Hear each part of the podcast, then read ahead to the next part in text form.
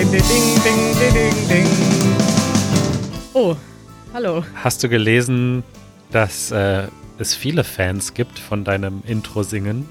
Manch einer sagt sogar, es darf nie wieder ohne Singen abgespielt werden, das Intro. Echt? Das hat jemand geschrieben? Ja. Also ich habe, ich hab, äh, glaube ich, zwei oder drei Kommentare dazu gesehen. Also das ist jetzt für mich noch nicht viel, ehrlich gesagt, weil Ja, gut, ist noch nicht statistisch relevant, aber es ist insofern statistisch relevant, als dass es keinen Kommentar gab, der gesagt hat, hör bitte auf zu singen im Intro, Kari. Ja, also das dürft ihr mir auch sehr gerne sagen. Wenn ihr sagt, das nervt, Kari, Ja. dann schreibt uns doch bitte einen Kommentar. Dann höre ich ab sofort auf zu singen. Ich habe immer so gute Laune am Anfang, Manuel. Ich freue mich immer, wenn wir ähm, telefonieren und wenn wir podcasten. Ja. Und da muss ich einfach singen. Ich habe viele, ja, ich habe immer so ein viel, so Drang, das nach außen zu bringen und das zu zeigen. Das ist schön. Und diese gute Laune von dir ist übrigens ansteckend. Ich habe gerade ein Feedback äh, gehört. Ich weiß nicht genau, das spielen wir vielleicht auch später noch ab, aber von Mila aus der Ukraine hat uns ein Audio-Feedback geschrieben äh, und äh, ge ge gesprochen und hat ähm, unter anderem gesagt, dass sie mit unserem Podcast nicht nur Deutsch lernt, sondern dass sie danach immer den ganzen Tag gute Laune hat. Und ich Den vermute, ganzen Tag. ja, und ich vermute, das hängt auch mit deinem Singen zusammen. Unbedingt. Wahrscheinlich nur äh, wegen des Singens.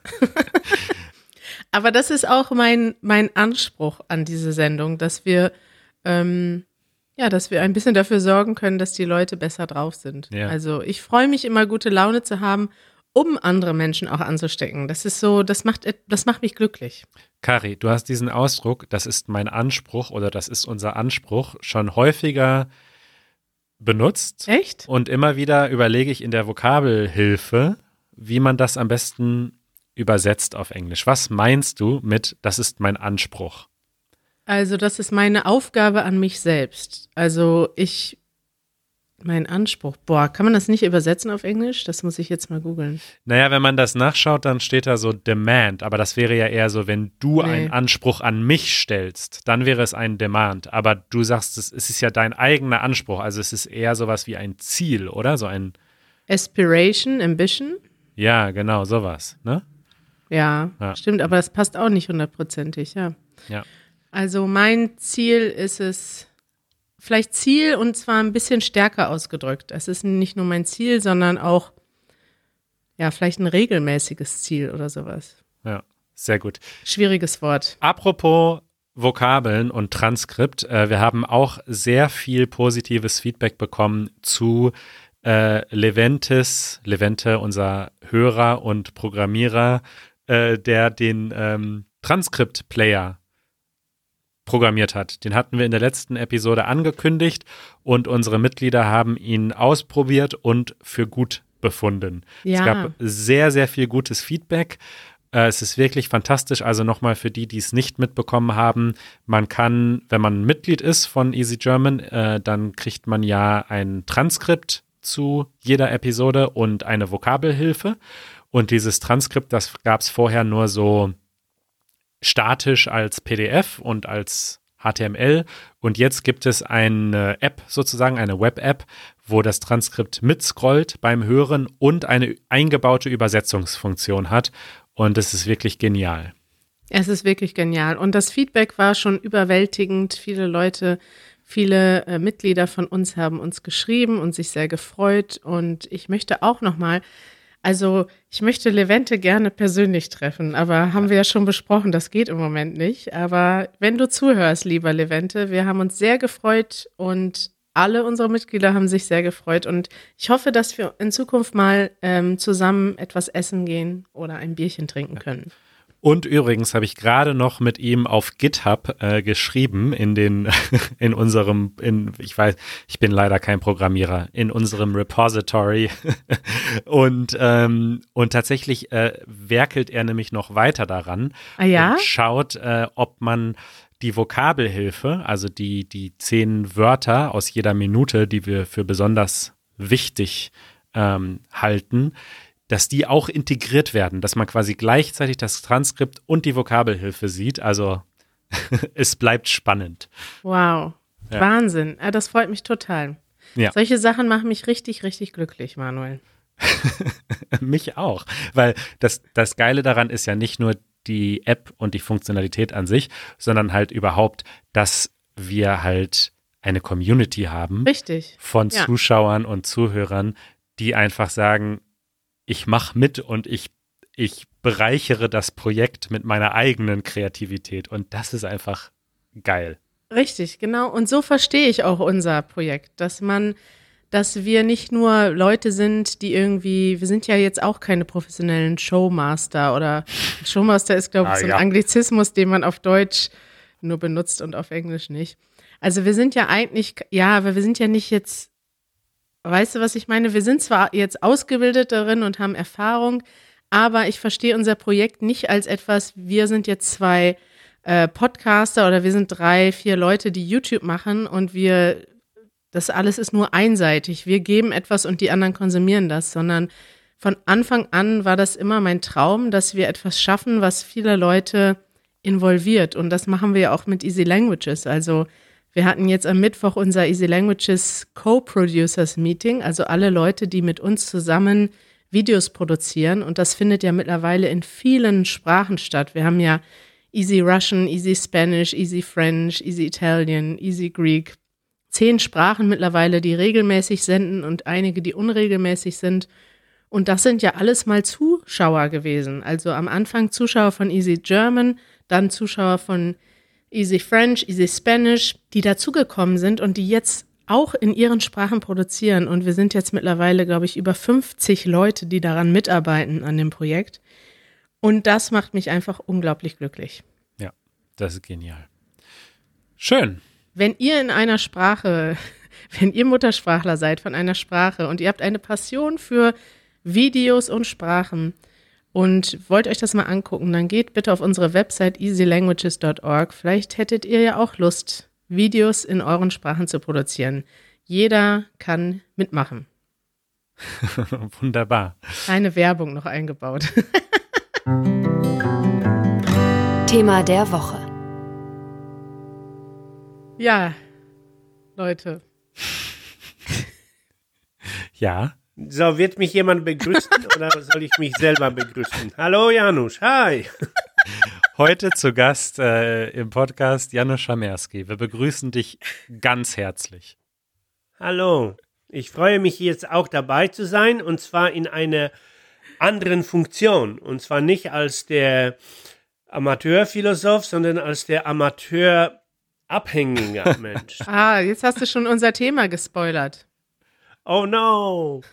Manuel, was ist heute unser Thema? Ja, unser Thema der Woche ist ähm, Sucht und Drogen im weitesten Sinne. Juhu, und als Expert Janusz Schamierski. als Experte. Genau, wir haben dich heute als Expertin eingeladen, Janusz. Oh, ich bin, fühle mich geehrt. Ja, also ich bin auf das Thema gekommen oder wir sind auf das Thema gekommen, äh, weil wir letzte Woche im Zwischending darüber gesprochen haben, dass du, Janusz, äh, so ein bisschen aus Versehen aufgehört hast, Kaffee mit Koffein zu trinken, also nur noch koffeinfreien Kaffee und dann ganz stark die Entzugsentscheidung gespürt hast. Habe ich das so richtig ja. zusammengefasst? Ja, das hast du sehr richtig zusammengefasst. Das war genau so. Äh, wesentlich an der Geschichte ist, dass äh, diese Entscheidung, keinen Koff normalen Kaffee zu trinken, so völlig zufällig war. Äh, ich habe, also mein Kaffee ist ausgegangen und dann dachte ich mir, ah, eigentlich mag ich den koffeinfreien sowieso besser und ich habe nie in meinem Leben so wirklich die Wirkung von Kaffee gespürt. Ich habe mein ganzes Leben einen Kaffee getrunken, weil er mir schmeckt. Er schmeckt mir gut, er ist gemütlich, er ist so etwas Schönes, was ich um mich herum haben will.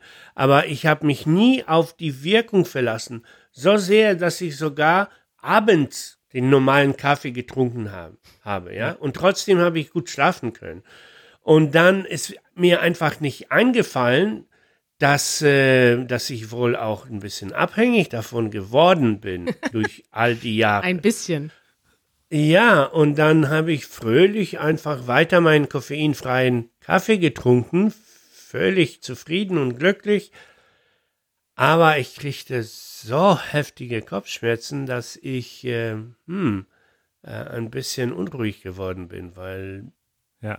ich weiß es nicht. Ich, ich habe ein bisschen Bluthochdruck, ich nehme auch Medikamente und ich denk, dachte so, vielleicht bist du jetzt kurz vor einem äh, Sch- Schlaganfall oder was. Was ist Oh das denn? ja. Warum, warum habe ich solche Kopfschmerzen? Ja, ja ich habe die gleiche Erfahrung tatsächlich auch schon mal gemacht. Also ich trinke nicht so viel Kaffee wie du, aber ich trinke auf jeden Fall auch zwei oder drei Tassen jeden Tag. Und ich habe auch mal gedacht, ach, ich mache mal eine kaffeefreie Woche so aus Jux und Dollerei, einfach so. Und ich habe das tatsächlich äh, ja nicht mal einen Tag durchgehalten. Also ich hatte solche Kopfschmerzen am nächsten Tag, am ersten Tag dieses Experiments, dass ich äh, gedacht habe, okay, nee, ich äh, das ist es mir nicht wert. Ich trinke jetzt einen Kaffee. Krass. Und dann waren die Kopfschmerzen weg. Das ist schon krass.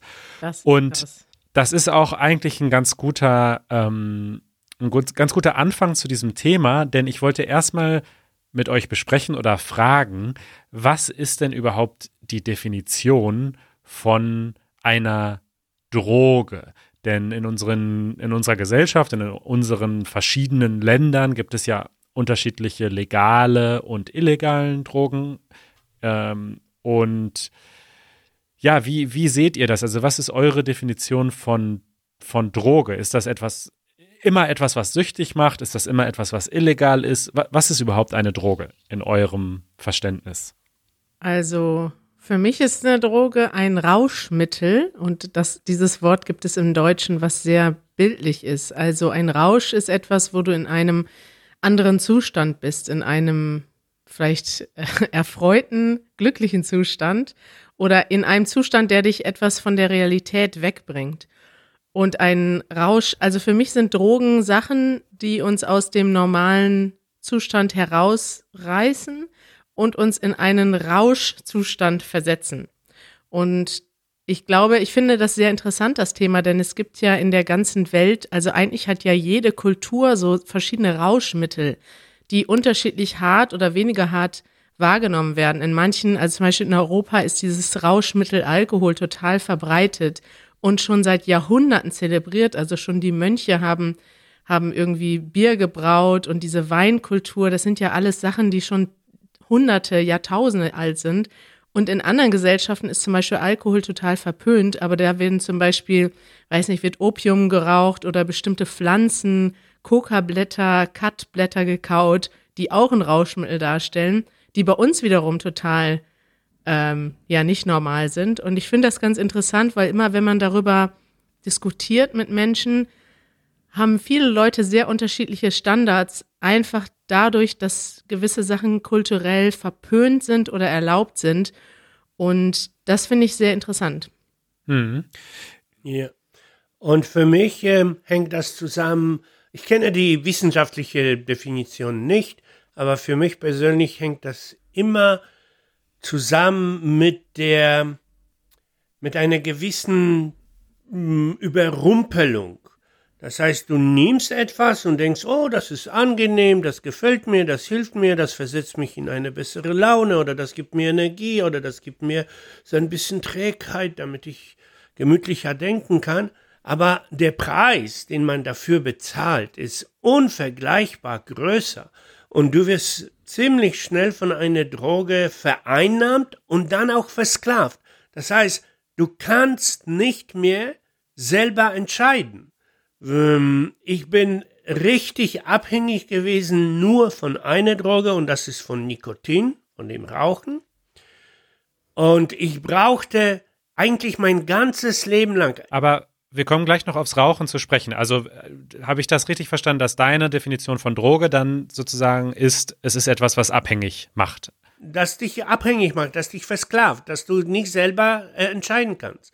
Also ich glaube, dass das nicht zwangsläufig stimmt. Drogen machen nicht zwangsläufig abhängig. Und es, ich glaube, dass man mit Drogen auch ähm, auf einem gewissen Level verantwortungsvoll umgehen kann und sich auch bewusst in einen Rauschzustand versetzen kann. Aber es gibt, glaube ich, unterschiedliche Leute, die dafür anfälliger sind, abhängig zu werden. Also ich gehöre auf jeden Fall dazu.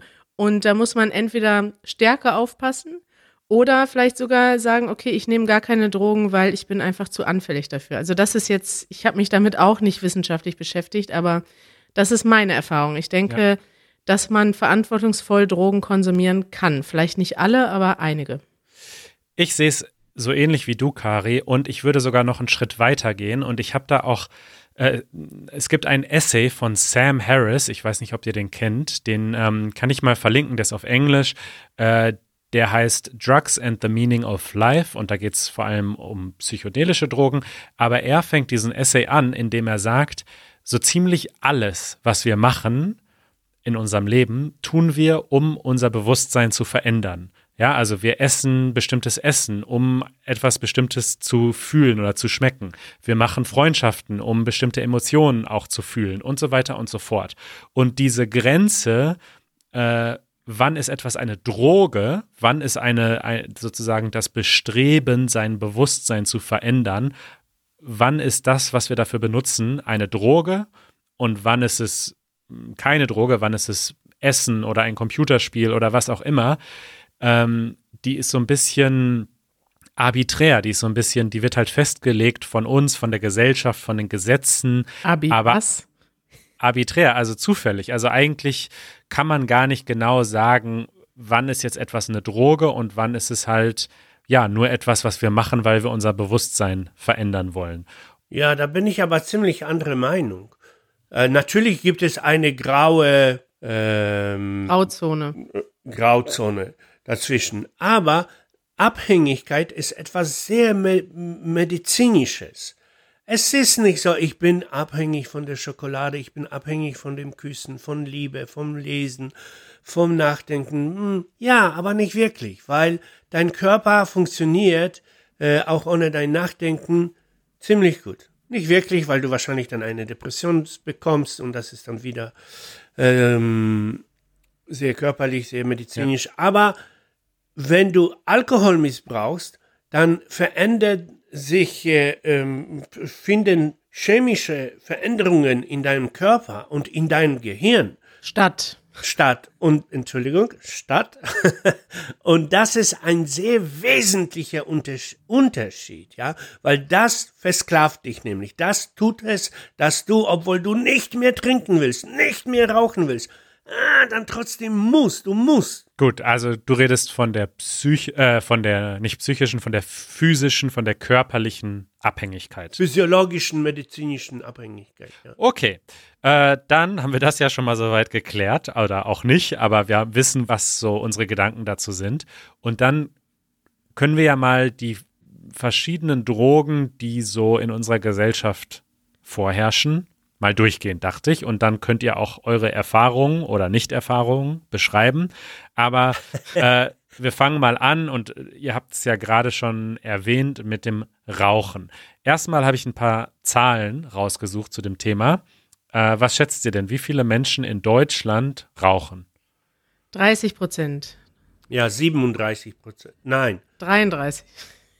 33, wir sind uns einig, 33. Ja. Also da seid ihr ja tatsächlich etwas äh, zu pessimistisch. Es sind 12 Millionen Menschen, das sind auf die Gesamtbevölkerung gerechnet 15 Prozent, aber wenn man äh, sich die Leute ab 18 Jahren anschaut, ja, genau. dann sind das 27 Prozent der Männer und 21 Prozent der Frauen. Und wow. die gute Nachricht ist, dass ähm, bei den Jugendlichen, bei den 12- bis 17-Jährigen, äh, gehen die Zahlen seit Jahren stetig runter. Also es wird, glaube ich, immer uncooler, noch ähm, so anzufangen zu rauchen, so wie das vielleicht früher mal richtig cool war, wenn man. Ja, selbstverständlich ja. war, ja. Naja, die vapen jetzt. die vapen jetzt. Aber vapen ist nicht cool. Es doch. kann sich nicht durch. Das ist doch voll der Trend. In den USA wurden die doch teilweise verboten, dann wieder erlaubt, weil die ganzen Schulhöfe voll sind mit Vape vapenden Kids. Ich weiß gar nicht, wie man das nennt, aber das ja. ist eine richtig krasse Droge da. Wow. Ja, okay. Also äh, in diesem Sinne, ich kann ja sagen, meine Erfahrungen mit Rauchen sind äh, nicht existierend. Ich habe noch nie geraucht in meinem Leben und habe auch das ehrlich gesagt noch nie verstanden, warum man das tut. Also ich finde das auch einfach so richtig unangenehm vom Geruch her und also ich habe das nie verstanden. Und ihr habt aber beide früher geraucht, habt aufgehört. Ihr dürft jetzt eure Erfahrungen mit mir teilen. Ich bin gespannt. Okay. Darf ich anfangen? Fass dich kurz, Janusz. genau. Und das wird schwierig, weil das ist eine lange Geschichte. Ich habe angefangen mit zwölf, glaube ich, mit 13 dann schon äh, regelmäßig geraucht. Äh, meine Mutter hat geraucht. Sie hatte eine in der Küche eine Schublade äh, voll mit Zigarettenresten. Deshalb war ich immer gut äh, bedeckt damit. Äh, und das Rauchen war selbstverständlich. Da gab es in der Gesellschaft noch überhaupt gar keine Reflexion, dass äh, Rauchen ähm, schädlich ist und einfach nicht, nicht gut. Und ich erinnere mich, wie, wie dumm wir waren. Natürlich alle meine Freunde haben auch geraucht. Und wir haben geprahlt so, boah, meine Lungen hängen an den letzten äh, äh, stricken, ja, die, boah, ich kann nicht mehr atmen. Und wir fanden das cool irgendwie. Ich verstehe das nicht. Wie kann man so dumm sein? Und dann äh, habe ich äh, eigentlich durchgehend geraucht, immer wieder versucht aufzuhören, aber das stellte sich immer ähm, als unmöglich. Und ähm, als ich, glaube ich, 40 war, ähm, wollte ich dann, dann spürte ich schon die, die, die Nachteile, der nachteilige Wirkung und ich wollte unbedingt aufhören. Mit 40 habe ich auch viel besser verstanden, warum es so dumm, einfach strohdumm ist zu rauchen. Also falls noch jemand Fragen hat, ja, also Rauchen ist auf jeden Fall dumm.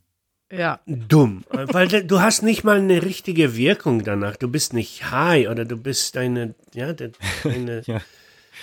Es ist, es gibt dir nichts, es nimmt dir alles. Und naja, trotzdem hat es mich fünf Jahre gekostet dann, um tatsächlich vom Rauchen wegzukommen. Und ich glaube, ähm, zu der Zeit kamen aus China die ersten äh, elektronischen Pfeifen, also mit diesen, wo ich, wie, wie ist das Wort, Wappen? Vapen. Vapen, Vapen könnte, ja.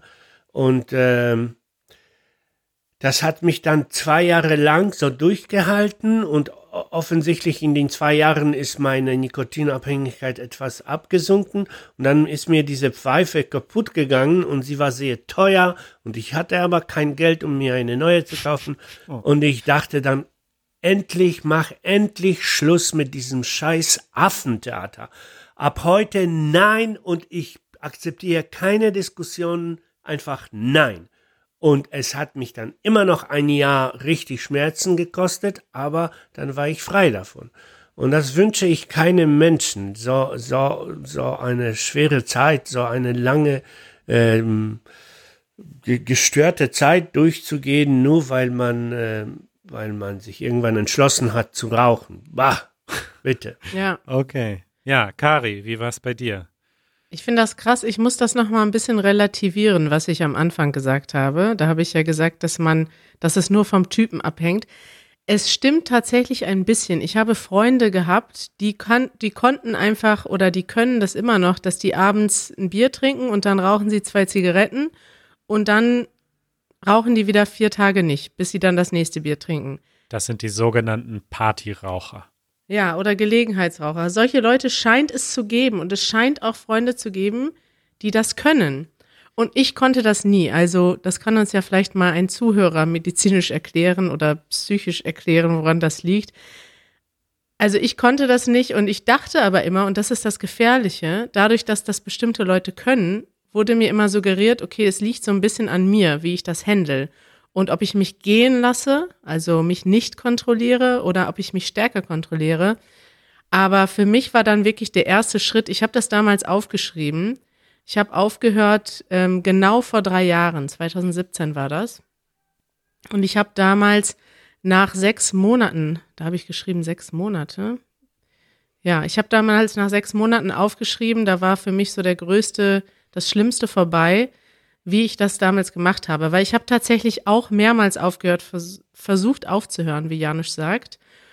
Und das war schwierig, immer wieder. Also ich habe mal aufgehört für ein Jahr, dann wieder angefangen. Ich habe aufgehört mit Nikotinpflastern, mit Nikotinkaugummis, glaube ich, mit allem Scheiß von Ersatzmitteln. Und der wichtigste Schritt für mich war, mir klarzumachen, ich bin abhängig. Also egal, was andere machen, ich persönlich bin extrem abhängig, körperlich und psychisch wahrscheinlich auch abhängig. Und ich habe sogar diese beiden Abhängigkeiten separat voneinander betrachtet. Ich habe ge gedacht, okay, es gibt die physische Abhängigkeit und die psychische Abhängigkeit. Und beides muss ich behandeln sozusagen.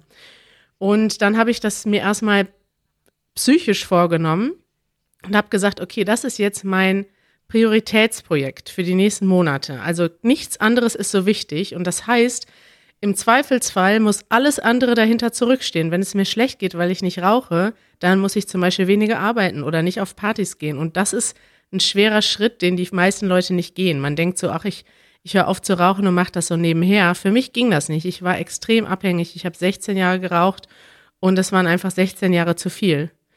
Und was ich dann gemacht habe als konkrete Schritte, ich habe mir eine Woche freigenommen, da habe ich erstmal so die harte physische Abhängigkeit bekämpft. Also die dauert eigentlich nur ein paar Tage, dass man richtig das Gefühl hat, auf Deutsch sagt man Schmacht haben nach einer Zigarette, dass du das Gefühl hast, ich muss jetzt rauchen. Das kann man so, glaube ich, nach ein paar Tagen, nach einer Woche ist das vorbei. Und dann soll man sich einfach in der Zeit so behandeln, als wäre man krank. Man legt sich ins Bett, guckt Netflix und fühlt sich gut und versucht dann mal dieses ganze Rauchen ja nicht mehr zu machen. Und danach musste ich tatsächlich meine Gewohnheiten ändern. Also alles, was damit verbunden war, auch positiv mit dem Rauchen. Ich habe zum Beispiel immer gerne Pausen gemacht, wo ich nachdenke, und das hat mir immer, das hat mich den ganzen Tag bei meiner Arbeit begleitet. Das musste ich umstellen. Und dann habe ich auch ganz lange erstmal ähm, mich, ich habe jetzt auf Englisch geschrieben, make excuses. Also ich habe mir erlaubt, mich aus Sachen zurückzuziehen. Ich habe mir erlaubt zu sagen, okay, ich gehe nicht zu Partys. Ich bin echt, glaube ich, ein halbes Jahr nicht in Kneipen gegangen und nicht auf Partys gegangen, was gar nicht so einfach ist, wenn man ein gesundes soziales Leben hat. Und das habe ich gemacht. Eine Sache, die Janusz und ich gemacht haben. Janusz hat mich damals sehr stark unterstützt, weil er wusste, wie hart das ist und weil wir beide wussten, wie hart das ist. Etwas, was mit dir passiert, also was mit deinem Körper passiert, ist, dass du dich aggressiv und unausgelastet fühlst. Und das kann zum Beispiel dazu führen, dass du eher Konflikte, also dass Konflikte entstehen, dass du dich streitest. Und wir hatten in dieser Zeit ein Codewort. Janusz erinnert sich noch. Ja. Die Blume. und immer, wenn wir gemerkt haben, wir haben dann immer versucht, das so ein bisschen auf eine höhere Ebene, also so ein bisschen selbst zu reflektieren. Wann streiten wir uns unnötig? Also eigentlich sind ja alle Streitereien unnötig. Aber es sind oft so Sachen passiert, das kann zum Beispiel ein normaler Mensch, der noch nie geraucht hat, kann das nachvollziehen, wenn man ganz lange nicht isst und Hunger hat, dann wird man irgendwann auch schneller ungeduldig und reagiert irgendwie unangenehm, ohne dass es eigentlich notwendig wäre. Also wenn man keinen Hunger hätte, würde man vielleicht nicht so reagieren. Oder wer schon mal lange gefastet hat oder so, kennt das vielleicht auch.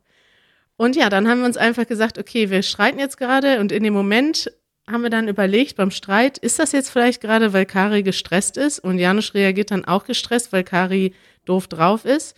Und dann hat einer von uns dieses Wort gesagt, Blume. Und in dem Moment haben wir uns beide so zurückgezogen und haben gemerkt, okay, wir streiten uns gerade unnötig äh, lass uns mal das Thema einfach jetzt lassen. Und äh, ja, das hat total gut funktioniert, oder Janusz? Ja. ich kann mir jetzt vorstellen, wie Leute über uns lachen, so Blume.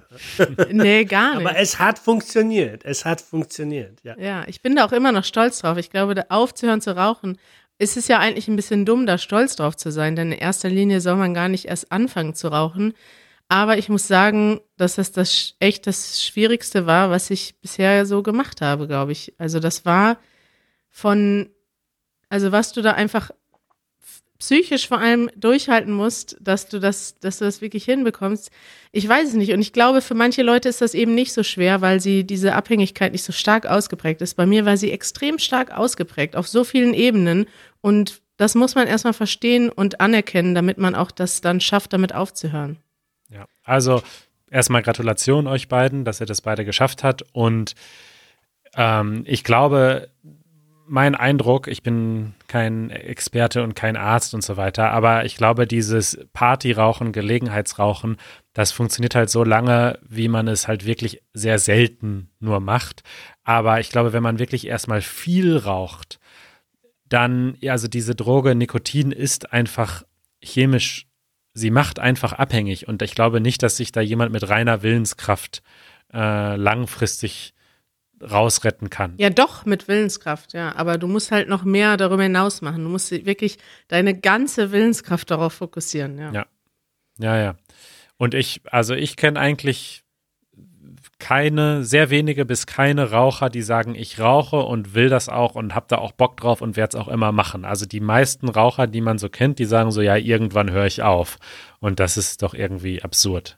Ja. so. Aber wie, ja, wie kriminell ist das, ja, dass wir einen Industriezwang hat, äh, der Geld verdient, indem er Leute ähm, Abhängig wissentlich und, und mit, mit Vorsatz abhängig macht und dann sie quasi auffrisst. Und in die ganze Zeit, wo die Leute nicht aufhören können, verdienen sie Geld davon. Das, Richtig. ähm, das ist, äh, das ist schrecklich. Das ist richtig ekelhaft. Das ist richtig ekelhaft, wenn ich das mal sagen darf. ja. Die ganze Tabakindustrie, eigentlich müsste das, es wird ja schon hart äh, besteuert und es gibt ja schon einige Restriktionen, aber es müsste eigentlich noch viel stärker sein und es wird auch noch stärker sein. Dass man in Berlin in einer Kneipe noch rauchen darf, haben wir auch schon mal drüber gesprochen. Das ist wirklich ein Verbrechen an den Menschen. Und ich weiß, jetzt schreiben mir wieder einige Leute, Und ja, an meine Kleidung auch. ja, es werden jetzt auch einige Leute schreiben, ja, wieso, das ist doch meine Freiheit. Aber es gibt einfach Sachen, die haben keine Vorteile, die haben nur Nachteile und Rauchen gehört dazu. Und Ja. Waffen übrigens Das ist auch. nicht deine Freiheit, mit mich anzustrengen. So, so, Moment, Moment. Also, vielen Dank. Äh, kommen wir mal zur nächsten Droge auf der Liste. Wir haben noch ein paar. Äh, die zweite sehr große Volksdroge, sagt man ja auch auf Deutsch, ähm, ist natürlich Alkohol. Alkohol. Alkohol. Frag mal in die Runde, wer, wer, wer schon besoffen ist. wer, wer ist schon besoffen von uns? ich reiße mich gerade hart zusammen, aber ich habe gerade schon zwei Bier getrunken, Manuel. Sehr gut, du hast dich also intensiv auf die Folge vorbereitet heute.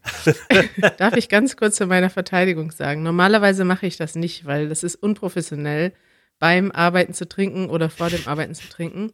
Aber heute ist der 1. Mai, ein Feiertag. Alle anderen Menschen in diesem Land, inklusive aller meiner Freunde, arbeiten heute nicht, sondern treffen sich, normalerweise treffen wir uns und für unsere Freunde ist das wirklich so ein heiliger Tag. Das ist so wie Weihnachten. Es gibt zwei Tage im Jahr, wo alle Freunde aus der Jugendzeit sich treffen. Das ist äh, Weihnachten und der 1. Mai. Normalerweise machen wir eine Fahrradtour und weil jetzt dieses Jahr Corona ist, sitzen wir alle zu Hause und haben uns zu einem Mai-Spaziergang verabredet. Wir haben also telefoniert und dabei ein Bier getrunken. Also ich bin ein bisschen entschuldigt. Ich habe mich nicht, ich ist nicht nur so, dass ich normalerweise mittags trinke. Entschuldigung ist angenommen. Ähm, Danke. Also zum Thema Alkohol. Was schätzt ihr, wie viel Liter trinkt der durchschnittliche Deutsche ab 15 Jahren im Jahr? Reinen Alkohol oder Bier? Nee, äh, alkoholische Getränke, alle zusammengemischt. Oh Gott. Äh, 57 Liter. Nein, das muss mehr sein. Warte mal, jetzt rechnen wir mal ganz kurz Janusz Konsum durch. Warte, ich, trank, ich trinke schon dreieinhalb Liter an, an einem Freitag. Dann dreieinhalb mal 52, das, okay, 190 Liter. Ah, schwierig. Ich würde sagen, es gibt ja auch Leute, Janusz, du bist ja nicht das Maß aller Dinge, ne? Es gibt ja auch Leute, die deutlich weniger trinken als du. Also ich hoffe, dass es viele davon gibt. Ich zum Beispiel. Ja, ich sag mal, der Durchschnitt liegt vielleicht so bei drei Bier pro Woche. Und das sind anderthalb Liter mal 50, 60, ja, sagen wir mal 70 Liter. Also die Wahrheit liegt dazwischen. Es sind 131 Liter. Das entspricht einer Badewanne. ähm, so, und jetzt äh, etwas äh, trauriger, diese Zahl. Wie viele Menschen in Deutschland sind denn alkoholabhängig? Wirklich? Ah, Was schätzt ihr? Sa- Sag erstmal, wie viele Menschen in Deutschland überhaupt leben, für die Leute, die das jetzt nicht so parat haben. 83 Millionen. Also die Frage ist ja, wie de definiert man Alkoholabhängigkeit? Weil nach der medizinischen Definition sind wir, also du vielleicht nicht, Manuel, aber Janusz und ich auch abhängig. Also wer regelmäßig Alkohol trinkt und ja, Janusz und ich trinken beide jede Woche Alkohol, also mindestens Ja. einmal pro Woche, dann sind wir auch alkoholabhängig. Aber wenn du jetzt die Leute einrechnest, die ähm, jeden Tag Alkohol trinken zum Beispiel oder nicht ohne Alkohol leben können, ist das vielleicht weniger. Aber ich würde schon sagen, das sind, weiß nicht, die Leute, die regelmäßig trinken, sind bestimmt fünf bis zehn Millionen. Keine Ahnung. Ich mehr, weil jeder, jeder trinkt quasi regelmäßig. Wenn einmal die Woche Regelmäßigkeit äh, gibt, dann trinkt jeder. Und äh, deshalb tippe ich 37 Millionen. Ja, also die Zahl, die ich hier habe, ich vermute, die bezieht sich wirklich auf die Menschen, die so stark abhängig sind, dass sie wirklich jeden Tag trinken, also nicht funktional alkoholabhängig, so ich muss jede Woche trinken, sondern wirklich jeden Tag. Ähm, das sind 1,6 Millionen Menschen in Deutschland. Okay, aber das sind die Alkoholkranken. Das ist aber verdammt viel, ne? Das ist trotzdem verdammt viel, muss, finde ich. Und ja.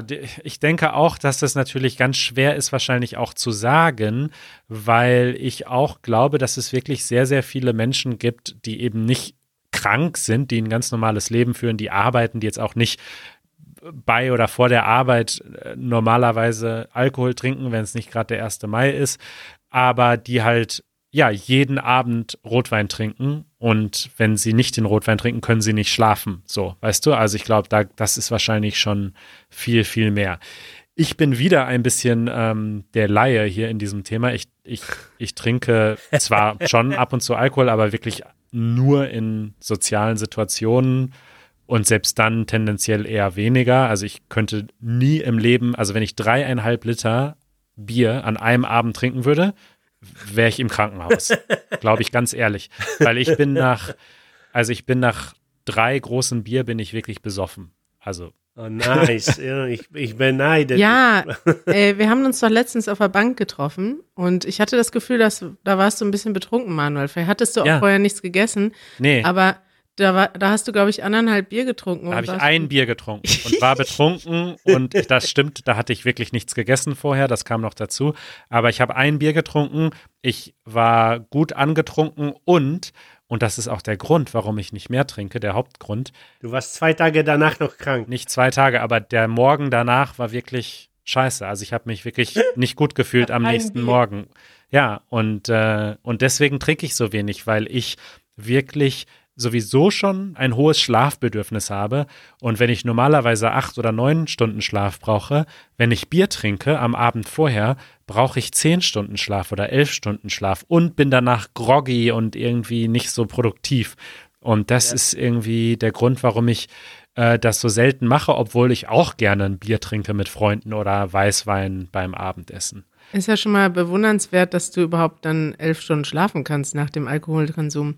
Aber ich finde das grundsätzlich erstrebenswert, weil wenn du es das Schönste, der schönste Rausch ist für mich auch der, so wie ich es jetzt gerade hatte. Wir haben auf der Straße, ich habe auf der Straße gesessen, habe zwei kleine Bier getrunken und habe mich danach ein ganz bisschen beschwipst oder angeheitert gefühlt.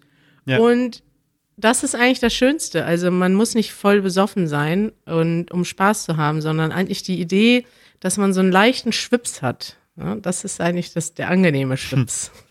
ja, aber lass uns darüber reden, wann Alkohol, wann, wann du spürst, dass der Alkohol dich äh, versucht zu vereinnahmen, versucht dich zu ähm, dramatisch ausgedrückt zu versklaven.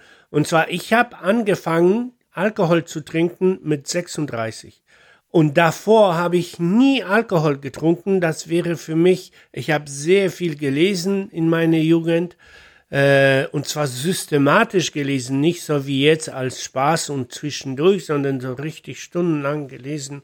Und äh, betrunken sein war für mich kein, keine Art von äh, berauscht sein. Äh, das schien mir lächerlich. Man war berauscht vom Leben und von dem, von der Schönheit um, um dich herum, ja, und in den Büchern auch. Aber mit 36 ähm, wurde ich eingeführt in die Kultur der ähm, Punk-Partys. Ich habe ähm, viele Menschen kennengelernt, die Punkmusiker waren und unglaublich gut feiern könnten. Und so fing ich dann an, immer wieder, immer wieder auf den Partys, Partys, Partys äh, Alkohol zu trinken. Und so hat sich das fortgesetzt. Und jetzt bin ich 60 Und äh, ich habe nicht vor, abhängig zu werden. Ich habe nicht vor, mich vereinnahmen zu lassen. Aber ich bin schon so weit, dass ich einen gewissen Kompromiss schließen muss mit dem Alkohol. Und ich sag für mich, äh, okay, Alkohol für mich ist äh, wie für vergeistigte Menschen vielleicht ein Besuch in der Kirche oder in einer Moschee. Das heißt, das ist die, die meine geistige Zeit, meine Ausnahmezeit, wo ich, äh, wo ich mich auflöse und wo ich in mich gehe und wo ich äh, so ein bisschen unwirkliche, traumatische Zeit erlebe. Und das finde ich sehr schön und das zelebriere ich, aber nur einmal die Woche, nur einmal äh, in Freitag. Und ich trinke auch alleine. Ich brauche keine Leute. Immer wenn die Leute dabei sind, dann ist es unheimlich lustig und interessant und toll, aber so nicht vergleichbar mit der Zeit, die ich alleine verbringe und deshalb so ein bisschen der der Zeitverlust sozusagen. Ein ständiger Konflikt in unserer Beziehung. Denn für mich ist das überhaupt nicht nachvollziehbar. Erstens, warum alleine trinken? Zweitens, warum so viel? Das ist für mich einfach schon krank. Entschuldigung, Janusz. Aber das ist tatsächlich ein Konflikt. Ja, du musst dich nicht entschuldigen, weil das ist, äh, ja, das, ganz, ganz objektiv betrachtet und nüchtern betrachtet, das ist zu viel, klar. Ich finde das, ja, ich finde es interessant, weil bei Alkohol, wir haben jetzt eben über Rauchen gesprochen und wir waren ja sehr anti-Rauchen, ja. weil wir beide mhm. selber sehr stark diese negative Seite vom Rauchen gespürt haben. Und für andere Leute ist Alkohol wahrscheinlich genauso scheiße. Also es gibt wahrscheinlich einige Leute, die sagen ja, Alkohol hat auch nur Nachteile und eigentlich kaum Vorteile.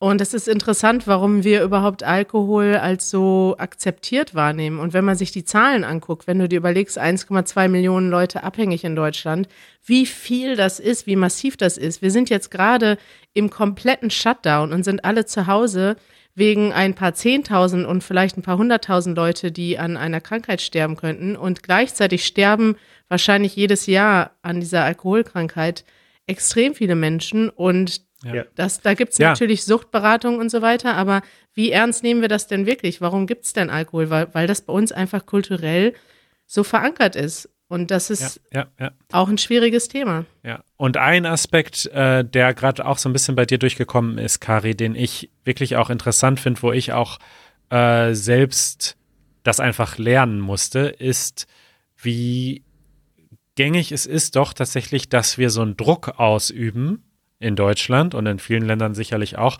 auf Menschen, die nicht trinken. Also wenn du zu einer Party gehst oder in eine Kneipe gehst und du trinkst keinen Alkohol, wie normal das dann ist, dass Leute sagen, ja komm, einen kannst du trinken oder wie, du trinkst nichts, wieso und so weiter. Und dass das tatsächlich so ein Druck ist und dass ganz viele Leute auch einfach akzeptieren und mitmachen. Also ich habe das sicherlich früher auch gemacht, also gerade so als Jugendlicher zu sagen, komm, trink doch einen mit, wieso trinkst du nicht? Und wie also warum? Also es ist doch eine total persönliche Entscheidung und äh, man kann doch auf eine Party gehen und gut drauf sein und lustig sein. Nein, kann man nicht, Manuel. Ich möchte das dir erklären. kann man nicht. Zum Beispiel, ähm, ich gehe in eine, ich treffe mich mit einer Gruppe von Freunden. Ja, das ist jetzt ein bisschen ausgedacht, aber ich will jetzt nicht wirklich sagen, mit wem. Äh, und wir treffen uns um die Zeit zusammen zu verbringen im berauschten Zustand. Und wenn ich dann nicht mitmache, wenn ich nicht berauscht bin dabei, dann sind alle anderen auch so ein bisschen runtergezogen. Weißt du? Ja, aber das ist doch, das ist doch absurd. Also du kannst doch, also erstens ist eine Party keine Vereinbarung zum, also okay, man kann. Oh das, doch. Ja gut, das kann man so behaupten. aber wenn ich eine Party mache und ich Leute einlade zu meiner Party, dann ist das nicht verknüpft an die Bedingung, dass alle berauscht sind auf dieser Party. Also überhaupt oh, nicht. doch. Die, die Hälfte der Party kann sich doch berauschen und die andere Hälfte nicht. Also ich sehe da überhaupt kein Problem. Ja, aber Leute, Manuel, du wirst doch einsehen, dass Menschen sich anders benehmen, wenn sie berauscht sind oder wenn sie nüchtern sind, ja? Und das kann man nicht austauschen. Und ich treffe meine Freunde, um mich zu besauf, besaufen, und dann kommt diese Fahrt, dieses wir schreien rum, wir tanzen, wir erzählen uns Geschichten, wir lachen, ach, das kannst du nicht nüchtern erleben, ja. Und deshalb, wenn jemand dann in dieser Gruppe steht und dumm rumguckt und nüchtern ist, dann soll er sich, soll er, soll er nach Hause gehen, weil er stört. Also ich, also das finde ich wirklich krass und wirklich hart, diese Ansicht. Und ich sehe es überhaupt nicht das so. Das ist aber eine Realität, das ist keine Ansicht. Nein, das ist keine Realität. Und aber, okay, also unabhängig davon, ob das so ist oder nicht, weil erstens würde ich sagen, es ist einfach nicht so, weil ich habe Freunde, die nicht trinken, die noch nie getrunken haben und ich habe Partys mit ihnen gefeiert und es war nicht so, dass sie dumm rumgeguckt haben und gestört haben, überhaupt nicht. Aber selbst wenn wir mal sagen, es wäre so, würde ich es trotzdem unmoralisch finden, zu sagen, okay, ich will aber, dass alle anderen jetzt genauso besoffen sind und bescheuerte Sachen sagen wie ich selbst im berauschten Zustand. Und deswegen erwarte ich von ihnen, dass sie für mich, für mein Entertainment das auch tun. Also das, das macht doch keinen Sinn. Das ist doch völlig egoistisch. Ja, Manuel, erstens will ich mich, ähm, Entschuldigung, ich habe übertrieben, um quasi das deutlicher zu zeigen.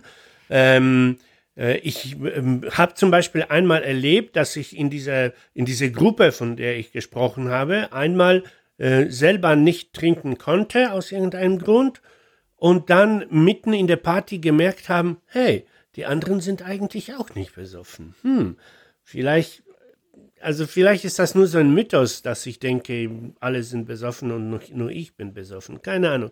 Definitiv. Äh, das muss, muss nicht sein. Aber nichtsdestotrotz, es steht doch ähm, ohne Frage, dass ein Alkohol eine soziale Droge ist. Das heißt, die, die wenigsten trinken so wie ich gerne alleine, sondern man trifft sich zusammen und um die Stimmung zu heben, trinkt man zusammen. Ja, aber freiwillig. Freiwillig. Ja. Jeder so, wie er möchte. Es ist eine persönliche Entscheidung. Naja, das ist schön, schön erzählt, aber die Realität ist äh, quasi sehr ähnlich, weil alle machen das freiwillig, weil die, die das nicht freiwillig machen möchten, die sind nicht dabei. Ja, das, aber das kritisiere ich ja gerade. Ich finde es ganz interessant, dass Janusz hier sich so als äh, der, der, ähm, wie sagt man das, derjenige aufspielt, der definieren kann, was eine gute Party ist. Denn Janusz hat überhaupt gar keine Ahnung davon. Janusz säuft, wie er schon selber sagt, alleine. Und es ist ja auch so, wenn du auf eine Party gehst, es ist ja nicht nur so, dass die Leute auffallen, die nüchtern sind, sondern meistens so, dass es umgekehrt ist. Die, die als erstes besoffen sind, die fallen am meisten auf. Und das ist dann ganz oft Janusz. Und der glaubt dann, er ist irgendwie jetzt das Maß aller Dinge. Er tanzt besoffen auf der Tanzfläche und alle anderen sind dabei oder sind dann Spielverderber, wenn sie nicht mittrinken. Aber es ist ja immer wechselseitig, ne? Also ich würde auch sagen, eine normale Party funktioniert ganz gut mit beiden. Ich war auch noch nie auf einer Party, also wo nicht beides erlaubt ist. Also ich habe das noch nie miterlebt, dass meine Freunde sagen, du musst trinken. Wenn Leute dabei sind, die nicht trinken, ist es halt meistens für die unangenehm, wenn die irgendwann merken, alle anderen sind besoffen. Das nervt dir halt auch einfach. Wenn du nüchtern bist und mit völlig besoffenen Leuten rumhängst, macht das keinen Spaß. Und dann gehst du früher nach Hause und hast auch das keinen Bock auf, auf Tanzen oder sowas. Und das Gefahr, die Gefahr in Deutschland ist auch so ein bisschen, und das ist vielleicht ein bisschen auch kulturell bedingt bei uns, dass wir das Gefühl haben oft, wir brauchen Alkohol, um gut drauf zu sein. Richtig. Ja. Also das ist, wenn man in andere Länder geht, ist, finde ich das sehr befreiend, dass du überhaupt nicht das Gefühl haben musst, Deutsche zum Beispiel können überhaupt nicht tanzen und äh, wollen sie auch nicht. Und die, die müssen dann erstmal wirklich irgendwie zehn Shots Wodka trinken oder fünf Bier trinken, damit die mal sich ein bisschen anfangen, die Hüften kreisen zu lassen. Und dann sieht's auch noch ziemlich behämmert aus. Und das ist ja. halt das Problem in Deutschland. Du brauchst Alkohol, um irgendwie ähm, gut drauf zu sein. Und wenn du da mal in andere Länder gehst, da kannst du aber ein bisschen was lernen, wie du ein bisschen Lebensfreude auch ohne Alkohol in deinem Alltag hast. Ja, absolut. Richtig. Und ich möchte auch noch mal dazu sagen, ihr habt jetzt auch die ganze Zeit über so Extremzustände gesprochen, über Partys, wo am Ende alle besoffen sind und der eine, der nicht mitgetrunken hat, ist jetzt nicht besoffen und der in deinen Worten, Janusz, stört dann die anderen oder wie Karis gesagt hat, der denkt sich dann vielleicht so, okay, jetzt sind drehen die hier alle durch und ich nicht. Aber was ich eigentlich vor allem erstmal meinte, ist, wenn Leute sich auf ein Bier treffen, man muss sich ja auch nicht immer betrinken. Und wenn äh, vier oder fünf Leute gemeinsam abends ein Bier trinken oder zwei Bier trinken und eine Person sagt, ich trinke eine Limo, dass dann eben trotzdem häufig Druck entweder sehr explizit oder so ein bisschen implizit ausgedrückt wird, wieso trinkst du jetzt kein Alkohol? Und das ist, finde ich, sowas von unnötig und auch also das ist doch auch eine Respektfrage. Also ihr würdet doch auch nicht zu mir als Vegetarier sagen, Manuel, jetzt isst bitte Fleisch, weil wir essen auch Fleisch. Es ist, also es ist doch, wie, das würde man nie machen. Aber bei Alkohol ist das total gang und gäbe ja. und okay. Und ich finde es ehrlich gesagt nicht okay. Ja, Manuel, und ich habe mich zweimal in meinem Leben fast geprügelt. Weil Was? einmal, ja, äh, wegen des, deswegen einmal auf einer Hochzeit und ich habe dir erzählt, dass ich bis ich 36 war gar keinen Alkohol getrunken habe und auch nicht trinken wollte. Und dann sagte jemand, so, jetzt trinkst du mit mir, ja, schon, schon besoffen, jetzt trinkst du mit mir. Und ich sagte, nee, ich trinke nicht mit ihr, weil ich nicht trinke. Was? Mit mir trinkst du nicht? Und das wurde als Beleidigung äh, ähm, aufgefasst. Äh, und, ähm, in Deutschland oder in Polen? Nein, das war noch in Polen. Äh, und ich habe mich fast geprügelt mit dem Kerl, weil er dachte oder davon ausgegangen ist, dass ich, wenn ich diesen Drink ablehne, dann lehne ich auch die Freundschaft, äh, Freundschaft äh, ab. Sehr primitiv, aber, aber, aber wahr. Und dann einmal in Deutschland auch, dann kam ein Freund von mir, ah, so ein entfernter Freund, ja, und der war schon besoffen und er kam zu mir in die Wohnung rein und sagte, ja, komm, wir gehen nach unten in den blauen Hut und saufen. Und ich sagte, nein, ich, es ist eine, mitten, mitten in dem Tag und ich habe meine Tagesplanung, ich arbeite, ich kann mit dir nicht saufen. Und dann stand er da so richtig aggressiv äh, und äh, versuchte mich immer noch zu bequatschen, dass ich mit ihm trinken gehe. Und ich musste ihn fast mit Gewalt rausschmeißen, weil ich noch Angst hatte, dass gleich Kari kommt. Und dann wäre es äh, echt peinlich. Du ja. kennst die falschen Leute. Lass mal weitermachen. Okay. Ja, also ich weiß nicht, äh, ob wir noch so viel Zeit haben, jetzt über andere Drogen zu reden. Vielleicht machen wir, machen wir nochmal eine, eine separate Episode dazu und haben dann heute über Rauchen und Alkohol gesprochen und gemerkt, es gibt viel zu sagen über diese beiden Volksdrogen. Bevor wir dieses äh, Thema abschließen, würde ich gerne ähm, die Gelegenheit nutzen und einen Ausdruck der Woche mit euch besprechen. Ganz spontan. Seid ihr bereit dafür? Ja, sicher. Ja. Ausdruck der Woche. Und zwar haben wir jetzt äh, ziemlich oft schon den Begriff sich besaufen benutzt, was ein Synonym ist für sich betrinken mit Alkohol. Und da gibt es aber auch noch ziemlich viele andere äh, Synonyme für und Ausdrücke für im Deutschen.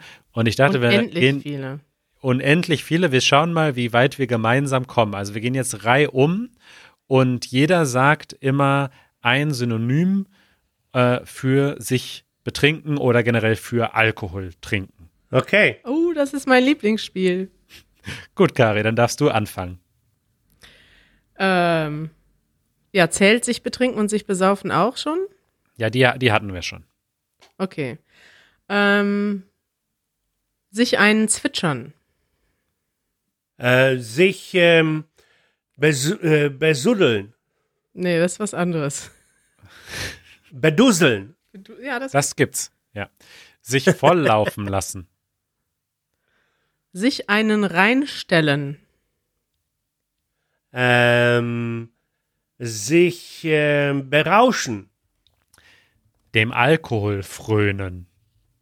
Manuel, hast du da eine Liste vorbereitet? Psst, ja. Alter, wir haben Computer dabei. Einen heben. Äh, sich bezechen. Einen, einen Zechen heißt das, glaube ich, oder? Ja, sich, ja, einen Zechen. Bezechen ja, ja. gibt's nicht. Kommt aus dem Ruhrgebiet. Ja. Ähm, äh, habe ich schon gesagt, äh, zu tief ins Glas sehen. Ja, das ist aber schon betrunken sein. Da gibt es auch nochmal eine ganz andere Synonym. Ja, gut, das stimmt, stimmt. Ja. Mhm. gut, dann, äh, dann nehme ich äh, sich benebeln. Ah, sehr gut. Äh, Hatten wir schon sich volllaufen lassen? Ja. ja. einen hinter die Binde kippen. Ah, sehr gut. Sich beschwipsen. Hm. Sehr gut. Ähm, ja, mehr fallen mir nicht ein. Aber es gibt noch sehr viel mehr. Einen drauf machen. Ja, das kann aber alles sein. Das ist nicht immer nur Alkohol. Okay. Das ist jetzt richtig peinlich, dass uns nicht mehr einfällt. Ich habe da mal eine Liste gemacht äh, früher mit Synonymen für sich betrinken und Synonyme für betrunken sein. Und wir haben bei beiden fast 100 gefunden. Und wir haben Ja, da auch weil wir hatten doch die Episode gemacht. genau, wir haben da auch ein Video zu gemacht bei Easy German. Das Ja. Ah, verlinken ja. wir mal. Die interessante Geschichte dabei ist, wir haben dabei getrunken, ganz absichtlich, um das quasi so noch authentischer zu machen. Und ich war am Ende so besoffen, dass ich die Hälfte von dem Material verloren habe. Ah, Du erinnerst dich nicht mehr, aber es war echt hart. Und trotzdem ist die Episode fantastisch geworden mit 100 Synonymen für, für das Saufen. 80 hatten wir. Ich lese gerade nochmal, ich bin gerade im Video drin. Ah ja. ähm, ein Schütten, Komasaufen. Harzen. Harzen ist auch gut.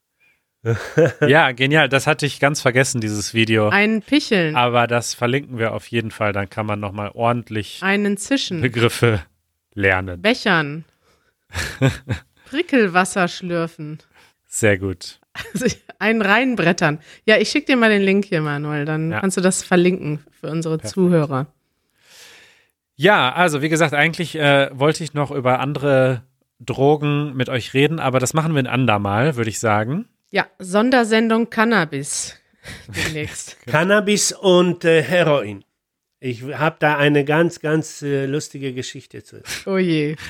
Eine lustige Geschichte zum Thema Heroin. Also das ist, äh, wenn das kein Cliffhanger ist, dann weiß ich auch nicht.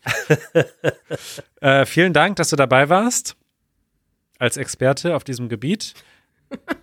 Über die Frage, äh, ob man auch ohne Alkohol eine gute Party machen kann, reden wir noch mal weiter nach der Aufnahme, würde ich sagen. Ja, da prügeln wir uns gleich drum.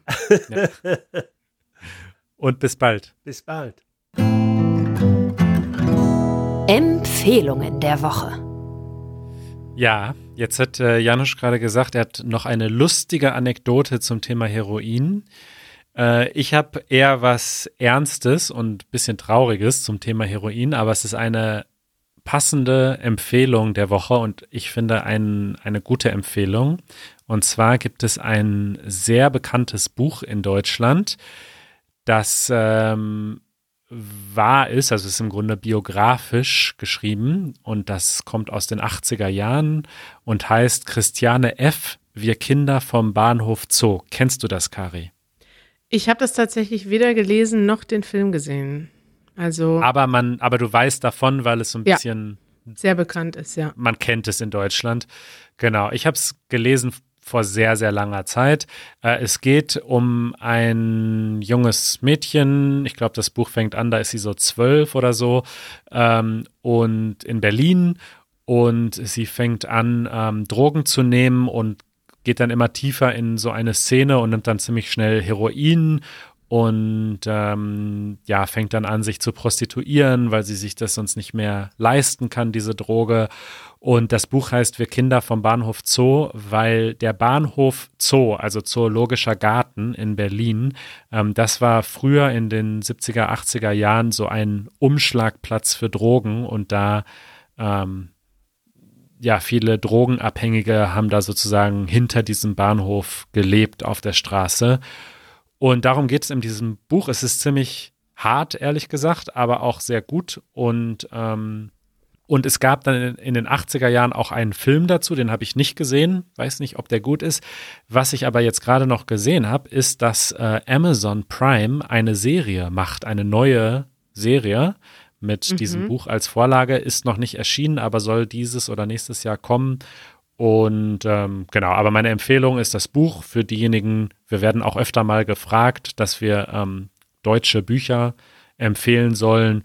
Und wenn das einem nicht zu deprimierend und hart ist, dieses Thema, dann ist es auf jeden Fall ein gutes und sehr bekanntes Buch. Ja. Ich, ich Ja. empfehle mal wieder einen YouTube-Kanal, denn ich lese nicht so viel und gucke auch nicht so viele Filme. Ich konsumiere tatsächlich viel YouTube. Das ist gut.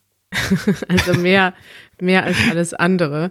Ja. Und äh, das ist ein Kanal, den du, ich weiß gar nicht, ob wir den generell schon mal empfohlen haben oder ob du nur ein Video empfohlen hast in der Vergangenheit, Manuel. Der Kanal heißt MyLab. Ja, das ist äh, tatsächlich der Lieblingskanal von Eva, Ach ja? meiner guten Freundin Eva. Äh, die äh, schwärmt immer davon und leitet mir immer die Videos weiter und dann leite ich sie dir weiter und jetzt ist es Empfehlung der Woche. Ja, nee, ich habe tatsächlich ähm, das Video nicht nur von dir äh, bekommen, sondern auch von anderen Leuten. Ich kannte den Kanal schon vorher, habe aber, muss ich zugeben, nicht so viel geguckt früher. Also ich habe mal so ein, zwei Videos geguckt und habe aber jetzt, nachdem das Corona-Video rauskam, ähm, mal viele ältere Sachen von ihr auch geguckt und da gibt's viele tolle Sachen auf dem Kanal. Also ähm, sie heißt Mai Tin Kim und ist eine deutsche Chemikerin oder hat Chemie studiert und ist dann YouTuberin geworden und macht Wissenschaftsvermittlung. Mittlerweile ähm, arbeitet sie auch beim Fernsehen, ist Moderatorin und hat aber eben noch diesen YouTube-Kanal, wo sie einige äh, gute Videos macht. Also Videos nicht nur zum Thema Wissenschaft, sondern es ist eher so Wissenschaftsthemen interessant und populär aufgearbeitet. Also Fragen, die wir uns schon immer gestellt haben. Äh, auch zum Beispiel zum heutigen Thema Alkohol, wie viel Alkohol verträgt der Mensch, aber auch ähm, ja ganz andere Themen. Ich gehe mal ganz kurz auf den Kanal, ähm, um mal ein paar Beispiele vorzulesen. Das hätte ich natürlich vorbereiten können. Sind Väter schlechtere Eltern? Äh, warum wir zur falschen Zeit aufstehen. Da habe ich zum Beispiel ganz interessante Sachen ähm, von ihr gesehen. Wie funktioniert die innere Uhr? Wann sollte man am besten schlafen gehen? Oder warum sind manche Menschen eher morgens produktiv und manche abends? Also zu allen möglichen Themen hat sie schon ganz interessante ähm, Sachen gemacht. Und es ist auch auf Deutsch und deswegen auch geeignet zum Deutschlernen. Ja, sie ist wirklich sehr sympathisch auch und fängt die Videos immer an mit Freunde der Sonne. Das ist Richtig. so ein Ausdruck in, auf Deutsch, den hat sie so zu ihrem Markenzeichen gemacht. Ja. Na. ja. Gut, MyLab, sehr gut, sehr schöne, sehr guter Kanal. Kann ich nur unterstreichen, diese Empfehlung. Liebe Grüße an Eva an der Stelle. Eure Fragen. So. Hm. Haben wir Fragen? Wir haben immer Fragen. Fragen sind vorhanden. Und wir fangen mal an mit Matthäus aus Brasilien. Ah, schon wieder aus Brasilien. Hallo, Kachi, Janusz, Manuel. Ich bin Matthäus aus Brasilien. Und letzte Woche haben wir gelernt, wie man äh, zwar nutzen kann. Und diesmal wollte ich wissen, ob es einen Unterschied gibt zwischen ja und jawohl. Äh, ich habe dieses Wort jawohl schon in militärischer Kontext gesehen, wie in zwei, Welt zwei Weltkrieg-Filme und so weiter aber ich weiß nicht, ob es einen wirklichen Unterschied gibt, ob man kann ja und jawohl äh, genauso äh, verwenden. Und ja, das möchte ich gerne von euch wissen. Und ich danke euch schon äh, und mach's gut. Tschüss.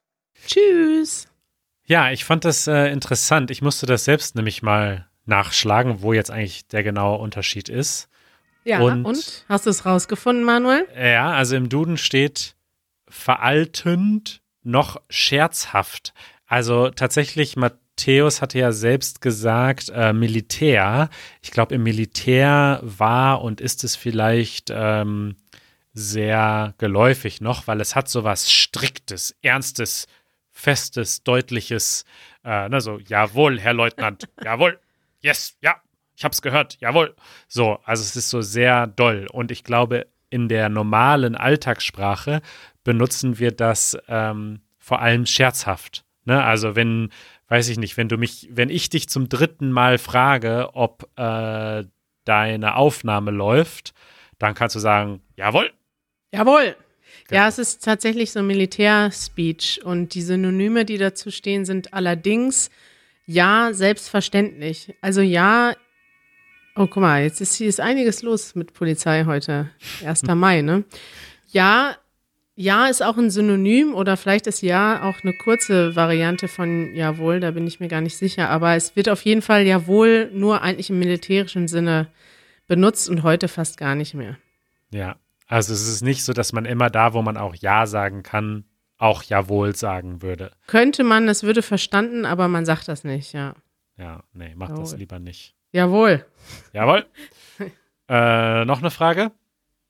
Ja, wa- warum nicht, ne? Ich bin, ich bin ja hier. Ich wollte, dass du jetzt Jawohl sagst. Jawohl. Hallo Kari und Manuel. Mein Name ist Mila. Ich komme aus der Ukraine, aber derzeit bin ich in Hamburg als OP-Mädchen. Ähm, ich äh, lerne Deutsch sehr gern und äh, vielen Dank für Ihre Arbeit. Ich höre ähm, Ihre Podcasts und schaue ja auch Videos. Und ich würde sagen, wenn ich Ihre Podcasts höre, ähm, ich kann nicht nur mein Deutsch verbessern, sondern ähm, ich habe dann für den ganzen Tag auch gute Laune. Ich lächle immer sehr viel Oh. und ich mag auch sehr gerne, wie ihr sprecht, so mit ähm, diesen deutschen Betonungen und ähm, guten Akzent. Und meine Frage ist, vielleicht könnt ihr ein paar Tipps geben für Ausländers. Ähm, wie können wir ähm, Ausländers unser Akzent verbessern? Äh, vielen Dank. Ja, Mila. Diese Frage kommt tatsächlich äh, öfter mal bei uns rein, Kari. Ja. wie man seinen Akzent verbessern kann. Ich finde, Mila hat schon einen sehr guten Akzent. Eine kleine Berichtigung, äh, der Plural von Ausländer ist tatsächlich auch Ausländer ohne S. Ja. Aber ja, hast du da Tipps? Also dein, dein Deutsch, Mila, klingt einfach super gut. Also du hast schon eine sehr gute Aussprache. Ich schätze, mit Akzent meinst du Aussprache, dass man so ein bisschen den, ja, die, die deutsche Aussprache annimmt. Es gibt tatsächlich, ja, ich weiß es gar nicht, das ist tatsächlich ein großes Problem, weil es gibt natürlich Leute, die können das sehr natürlich imitieren. Also es gibt zum Beispiel Leute, die können ja auch, also Deutsche, die deutsche Dialekte ganz schnell imitieren können. Ich kann das zum Beispiel nicht so gut. Ich mag das manchmal bei anderen Sprachen, das zu versuchen. Aber es gibt auch Leute, denen fällt das schwerer, sowas zu imitieren. Ich weiß nicht genau, woran das liegt. Ähm, und da kann ich dir tatsächlich empfehlen, weil wir an so einem Tool auch arbeiten. Und zwar in unserer App Seedlang. Also das ist, gehört auch zu einem Teil, der ähm, auf der Seite ist. Es gibt dort Geschichten und diese Geschichten werden erzählt, also die meisten werden von mir erzählt und man sieht dann immer den deutschen Satz und kann danach selbst den Satz nochmal nachsprechen und das auch aufnehmen. Ja. Und dann diese Aufnahme eben mit dem muttersprachlichen Deutsch, also in den meisten Fällen mit, mit meiner Aussprache vergleichen. Und dadurch kann man das so ein bisschen nebeneinander sehen und selbst evaluieren. Das ist tatsächlich eine gute Methode, um die Unterschiede selbst zu hören, weil das ist nochmal was anderes, ob man spricht oder ob man sich aufnimmt beim Sprechen und dieses aufgenommene Deutsch dann selber nochmal anhört, weil dann ähm, fällt es einem doch leichter zu sehen, wo noch die Probleme sind und wo man sich noch ein bisschen fokussieren muss. Und das ist, ich glaube, dass es da in Zukunft noch viel mehr Technologie geben wird, um sowas auch zu machen. Es gibt jetzt im Moment tatsächlich schon einige so, so Tools mit Speech Recognition, die funktionieren allerdings noch nicht so geil, ehrlich gesagt, so dass wir die auch bei Seedlang im Moment noch nicht benutzen. Also es gibt das auf manchen Seiten schon, dass man zum Beispiel einen Satz auf Deutsch spricht und der zeigt dann an, ob du verstanden wurdest oder nicht. So ähnlich halt kannst du das ja testen, zum Beispiel indem du deinen Siri oder Alexa auf Deutsch einstellst und dann auf Deutsch sprichst. Allerdings ist das so ungenau, dass also da gibt man ja quasi nur eine bestimmte Aussprache vor, dass wir uns überlegt haben, dass es doch besser ist, dass man selbst seine eigene Aussprache selbst evaluiert. Das ist wahrscheinlich effizienter, als so eine Speech Recognition zu benutzen, die noch so ungenau ist. Ja, dem würde ich zustimmen und ich würde generell vielleicht als Tipp geben, also ich glaube zum Beispiel unser Podcast hilft ungemein natürlich beim generellen Hörverständnis und beim Vokabular. Und wenn man den einfach immer hört, dann verbessert sich das so automatisch irgendwie mit der Zeit. Aber Aussprache verbessert sich nicht automatisch. Die muss man richtig äh, bewusst einfach üben. Entweder mit so einem Tool wie Seedlang, dass man sich wirklich bewusst hinsetzt und das versucht und das dann selbst vergleicht, oder mit einem Tandempartner oder einer Tandempartnerin oder generell, wenn man im Gespräch ist mit einem Muttersprachler, halt wirklich sagen, habe ich das richtig ausgesprochen? Und dann ist die Antwort vielleicht nein und dann wirklich sozusagen zu üben und das Wort oder den Satz so oft zu sagen, bis der Muttersprachler sagt, ja, so ist die Aussprache richtig. also ja, meine Empfehlung wäre einfach, das eben sehr, sehr bewusst wirklich äh, als Teil der Übung, als Teil des Lernens äh, mit einzubauen. So. Ja, selber sprechen. Ohne sprechen kann man die Aussprache nicht verbessern tatsächlich. Ja. Und das ist natürlich gerade dann schwierig, wenn man passiv lernt, in Anführungszeichen. Wenn man jetzt zu Hause sitzt in, ja, in Russland oder in Australien und dort Deutsch lernt und keine Muttersprachler hat zum Sprechen, wird das natürlich schwieriger, ja. Genau, aber du bist ja in Hamburg, Mila, da wird es sicher einige nette Leute geben, die, die dir das Feedback geben können. Ja. Schön. Also es war doch eine ähm, lange Sendung. Lange und aufregende Sendung. Äh, wir haben viel gelernt über Drogen und Sucht und können das Thema, glaube ich, auf jeden Fall noch mal weiterführen in, in der Zukunft. Ja, bist du zufrieden, Manuel? Es ist ein bisschen ausgeartet, weil Jansch und ich sehr viel zu erzählen hatten. Ne? Das ist völlig okay. Ich hatte ja auch nicht so viel dazu beizutragen. Und ähm, sei froh, sei froh. was ist denn jetzt unser Fazit? Also generell Vorsicht. Ja, Drogen sind scheiße, würde ich sagen. Und man kann auch, also ich glaube, wenn ich jetzt zum Beispiel nicht aufgewachsen wäre mit Freunden, die auch trinken und in so einer Nachbarschaft, dann, ja, ich würde es nicht vermissen, ehrlich gesagt. Man kann, äh, man braucht es nicht. Es ist zwar schön, also ich freue mich jetzt zum Beispiel heute Abend treffen wir uns dann wieder mit unseren Freunden und dann gehen wir zum Beispiel, machen wir so eine kleine Dia-Show und gehen Fotos durch von früher und mhm. trinken dazu ein Bierchen und das wird sicher nett und ich hatte auch schon einige richtig schöne, viele schöne Abende mit tollen Erinnerungen, wo wenn man alle, also wenn alle so einen leichten, berauschten Zustand haben und eine gute Laune haben, dann ist es auch nett, aber man muss sich auch bewusst sein, dass es eben eine Droge ist und dass man aufpassen muss damit. Und ja. Ja, ich bin mal gespannt, äh, was vielleicht so das Feedback ist in den Kommentaren unter der Episode, denn ich denke auch, dass es auch tatsächlich was Kulturelles ist, hast du ja auch am Anfang schon gesagt. Ich glaube, dass Alkohol in Deutschland kulturell, gesellschaftlich einfach eine sehr große Rolle spielt. Und mich würde wirklich mal interessieren, wie das jetzt bei den Leuten ist, die uns so zuhören aus aller Welt. Ähm, könnt ihr gerne mal einen Kommentar schreiben und würde mich wirklich interessieren. Ja, finde ich auch total spannend. Gut. Mir ist jetzt gerade noch was eingefallen. Ja. Also zum Beispiel in Deutschland, in vielen Ländern fehlt das ja jetzt gerade in der Corona-Zeit, dass man sich mit abends mit Leuten auf ein Bier trifft. In Deutschland hat sich ja absolut nichts verändert. Wir dürfen auf der Straße trinken. In Deutschland ist dieses Alkoholtrinken so verbreitet. Wir sitzen einfach jetzt auf der Straße, statt in die Kneipe zu gehen, setzen wir uns auf eine Bank. Mit zwei Meter Abstand. Genau, mit zwei Meter Abstand und maximal zwei Personen. Aber das habe ich jetzt auch schon ein paar Mal gemacht. In anderen Ländern kannst du gar nicht rausgehen. Nee. Und eine Freundin aus Namibia hat mir erzählt, die haben jetzt während des Shutdowns allen Alkoholverkauf gestoppt. Krass. Und das habe ich schon aus vielen Ländern gehört, dass zum Beispiel an Feiertagen, an Wahltagen der Alkoholausschank komplett verboten wird, weil man will die Leute sozusagen also die Regierung traut den Leuten nicht zu, dass sie selbst verantwortlich die Drogen konsumieren ja. und stellt das dann einfach ab. Also habe ich zum Beispiel auch aus, aus Südamerika gehört, aus mehreren Ländern, dass da an den Tagen, wo Wahlen stattfinden, kein Alkohol verkauft wird. Und sowas finde ich aus deutscher Sicht total krass, weil das ist ja. so bevormundend irgendwie. In Deutschland darf man immer Alkohol kaufen. Es ist nicht besonders hoch besteuert, wie zum Beispiel in Skandinavien und man darf, und das ist wirklich was Besonderes im internationalen Vergleich, auf der Straße trinken. Man kann mit einem Bier in der Hand durch die Innenstadt laufen und das tun auch viele Leute und das ist auch völlig in Ordnung. Und das ist schon was Besonderes. Aber daran sieht man, was für einen Stellenwert das hier hat. Ja. Ja. Stimmt. Ja. Andere Leute laufen mit einer Waffe in der Straße rum und finden das normal. Oder für die ist das dann ein Ausdruck von Freiheit.